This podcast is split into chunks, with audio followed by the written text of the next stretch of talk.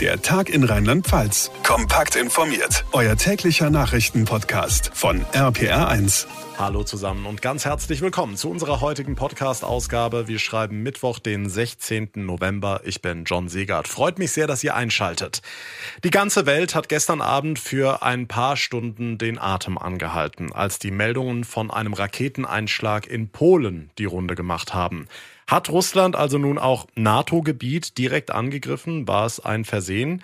Inzwischen hat sich die Lage zum Glück wieder entspannt und es scheint klar zu sein, dass es kein vorsätzlicher Angriff Moskaus war, sondern es sich wohl um eine ukrainische Flugabwehrrakete gehandelt hat.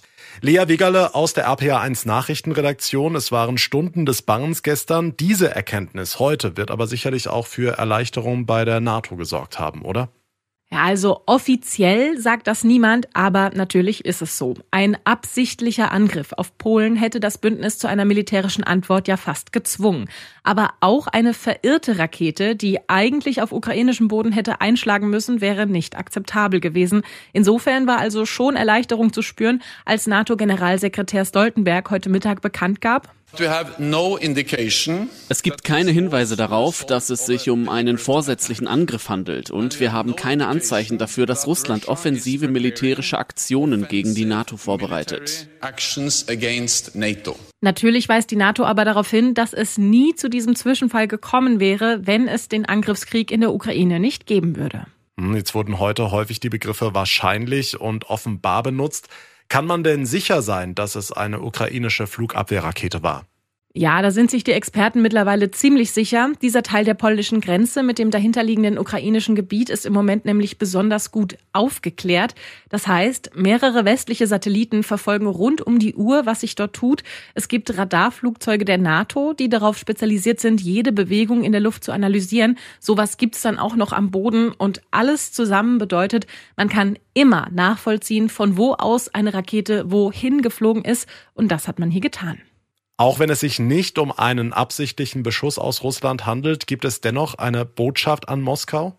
Direkt ausgesprochen hat so eine Botschaft niemand, aber sie lautet zwischen den Zeilen, die NATO nimmt eine mögliche Ausweitung des Krieges auf ein Mitgliedsland des Bündnisses sehr, sehr ernst. Gleichzeitig bewahrt sie aber kühlen Kopf, so weit wie möglich, und hat natürlich keinerlei Interesse daran, den Konflikt mit Russland unter irgendeinem Vorwand zu verschärfen. Möglicherweise ist eine solche Botschaft in der aktuellen Situation nicht das Schlechteste. Die Infos zum Raketeneinschlag an der polnisch-ukrainischen Grenze von Lea Wegerle. Da hatten viele ganz tief durchgeatmet im Sommer, nicht zuletzt die vielen hundert Beschäftigten, als es hieß, der Flughafen Hahn im Hunsrück ist verkauft, trotz Insolvenz an einen Investor, der den Flugbetrieb fortsetzen will. Das Problem, der Investor investiert nicht, jedenfalls noch nicht. Die Firma mit Sitz in Frankfurt hat bis heute den Kaufpreis nicht überwiesen. Der Insolvenzverwalter verkündet, man sei in Kontakt, aber vielleicht kommt's wieder mal anders als geplant. Georg Wohleben ist der Anwalt des Betriebsrats am Flughafen. Herr Wohleben, was glauben Sie? Wird das noch was? Ich persönlich glaube da nicht dran. Ich persönlich habe auch schon letzte Woche nicht daran geglaubt. mit Glauben ist das ja immer so eine Sache, aber die äußeren Anzeichen haben ja ganz klar dafür gesprochen, ähm, dass hier auf Käuferseite Probleme bestehen, welcher Art auch immer. Okay, welche Anzeichen waren das?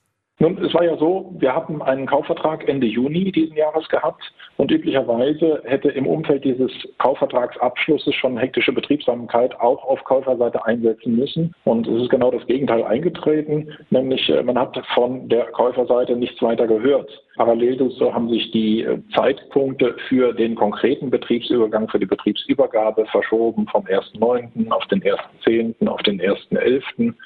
Und dann ergibt das ein Gesamtbild, das sich jedenfalls nicht deckt mit einem aktiven Käufer. Hm, jetzt soll der Betrieb normal weitergehen. Vielleicht kommt ein anderer Käufer. Machen sich die Beschäftigten denn Sorgen? Aktuell nein. Also nicht über die Sorge hinaus, die in den letzten Monaten und Jahren schon am, am Flughafen Hahn bestanden. Es bleibt ja immer dabei. Das ist ein absolut lebensfähiger Betrieb mit einer hochmotivierten Belegschaft, wo es aber immer auf Eigentümerseite in den letzten Jahren massive Schwankungen und Unruhen gegeben hat. Also in der Belegschaft ist jetzt eine gespannte Haltung, wie wird es weitergehen, aber es ist keine Haltung ähm, in die Richtung, der Flughafen wird geschlossen sagt Georg Wohleben, Anwalt des Betriebsrats auf dem Hahn. Vielen Dank. Der Verkauf des Flughafens wird zur Hängepartie, weil der Käufer nicht zahlt. Ende offen. Es ist eine Frage, die in diesen Tagen wohl tausendfach in und um Rheinland-Pfalz heftig diskutiert wird. Darf ich die umstrittene Fußball-WM in Katar gucken? Oder lieber nicht? Oder nur die deutschen Spiele und die anderen nicht? Alles Blödsinn, scheinheilig oder vielleicht doch ein kleines Zeichen, das jeder und jeder von uns setzen kann? Wir fragen Pfarrer Dejan Willow aus der RPA1 Kirchenredaktion. Dejan, die Kirche gibt uns ja oft Hilfestellung, wenn es um moralische Fragen geht. Du bist selbst großer Fußballfan. Was sagst du? Darf man die WM gucken oder nicht? Also ich würde das dürfen aus der Frage rausnehmen. Es geht nicht darum, ob man die WM gucken darf. Es gibt keine Gerichtsbarkeit, vor der man sich dafür verantworten müsste. Die einzige Instanz, mit der man das klarkriegen muss, ist das eigene Gewissen. Also die Frage ist nicht, darf ich die WM gucken, sondern gucke ich die WM. Wenn das für mich und mein Gewissen klar geht, dann gucke ich. Und wenn nicht, dann gucke ich eben nicht. Beides ist gleich gut. Also es gibt da kein allgemeingültiges richtig oder falsch. Okay, dann jetzt die entscheidende Frage, wie machst du es? Guckst du?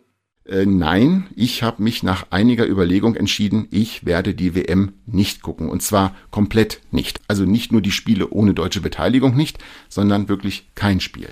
Weil du das mit deinem Gewissen nicht vereinbaren kannst?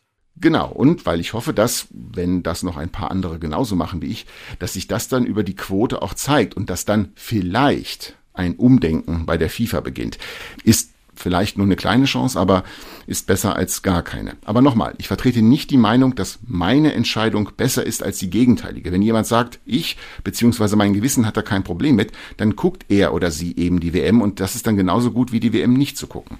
Dankeschön, Dejan. Und wir wollen mit euch diskutieren, ausführlich, wollen Argumente austauschen. Morgen früh unser Top-Thema in der RPA 1 Guten Morgen Show von 5 bis 9. Diejenigen, die sich fürs Fußballgucken entschieden haben, möchten natürlich wissen, wie schlägt sich denn unsere Nationalmannschaft in der Wüste? Heute um 18 Uhr unserer Zeit steht erstmal noch das letzte Testspiel für die DFB 11 an gegen den Oman und dabei muss Bundestrainer Hansi Flick auf die angeschlagenen Thomas Müller und Antonio Rüdiger verzichten. Ist keine wirkliche WM-Generalprobe, vielmehr geht es darum, sich auf die Wüstenbedingungen einzustellen. RPA1-Reporter Uli Reitinger begleitet für uns die Mannschaft mit in Maskat. Uli, welche Erkenntnisse erhofft sich Bundestrainer Flick denn von der heutigen Partie? Keine, ich glaube, das kann man so eindeutig sagen.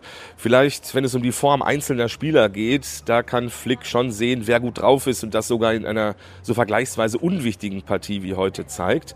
Ansonsten geht es in diesem Spiel heute vor allem darum, den Spielern noch ein paar Minuten auf den Platz zu geben, die die gut gebrauchen können. Flicks Ziel? Letztendlich geht es darum, dass wir alle möglichst auf dem gleichen Niveau dann wenn es darum geht, äh, uns auf, auf Japan vorzubereiten, dann äh, an Bord haben. Viel Zeit ist nicht mehr. In einer Woche geht es im ersten Gruppenspiel gegen Japan.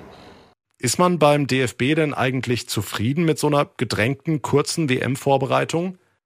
Nein, der Trainerstab hätte sicherlich gerne mehr Zeit gehabt, die Mannschaft auf das Turnier vorzubereiten.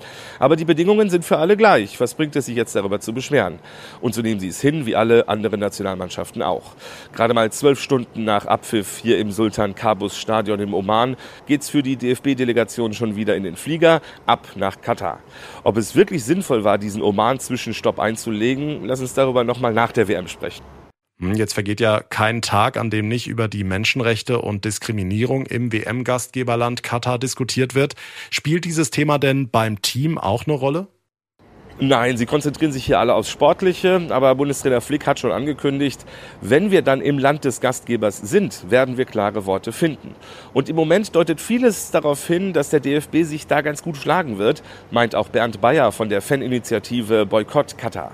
Aufs Ganze muss man schon sehen, dass der DFB der Diskussion deutlich offener gegenübersteht, als er das früher gemacht hat. Über die genauen Aktionen des DFB in Katar erfahren wir dann hoffentlich mehr am Freitag. In der allerersten Pressekonferenz im Land stellt sich ganz bewusst DFB-Präsident Bernd Neuendorf den Fragen. Das dürfte sehr politisch werden. Unsere DFB 11 spielt heute ihr letztes Vorbereitungsspiel vor der WM gegen den Oman. Anpfiff ist um 18 Uhr. Die Infos von Uli Reitinger. Vielen Dank. Und damit komme ich zum Ende der heutigen Ausgabe. Das war der Tag in Rheinland-Pfalz. Wenn ihr es noch nicht getan habt, dann würde ich mich sehr freuen, wenn ihr uns folgt, uns abonniert. Dann verpasst ihr keine Ausgabe mehr. Und wenn ihr uns eine Bewertung hinterlassen würdet, da wo es geht, zum Beispiel bei Spotify oder Apple Podcasts, dann würde ich mich sehr darüber freuen. Mein Name ist John Segert. Ich bedanke mich ganz herzlich für eure Aufmerksamkeit Zeit und euer Interesse. Wir hören uns dann morgen Nachmittag in der nächsten Folge wieder. Bis dahin eine gute Zeit, einen schönen Abend und vor allem bleibt gesund. Der Tag in Rheinland-Pfalz, das Infomagazin, täglich auch bei RPR1. Jetzt abonnieren.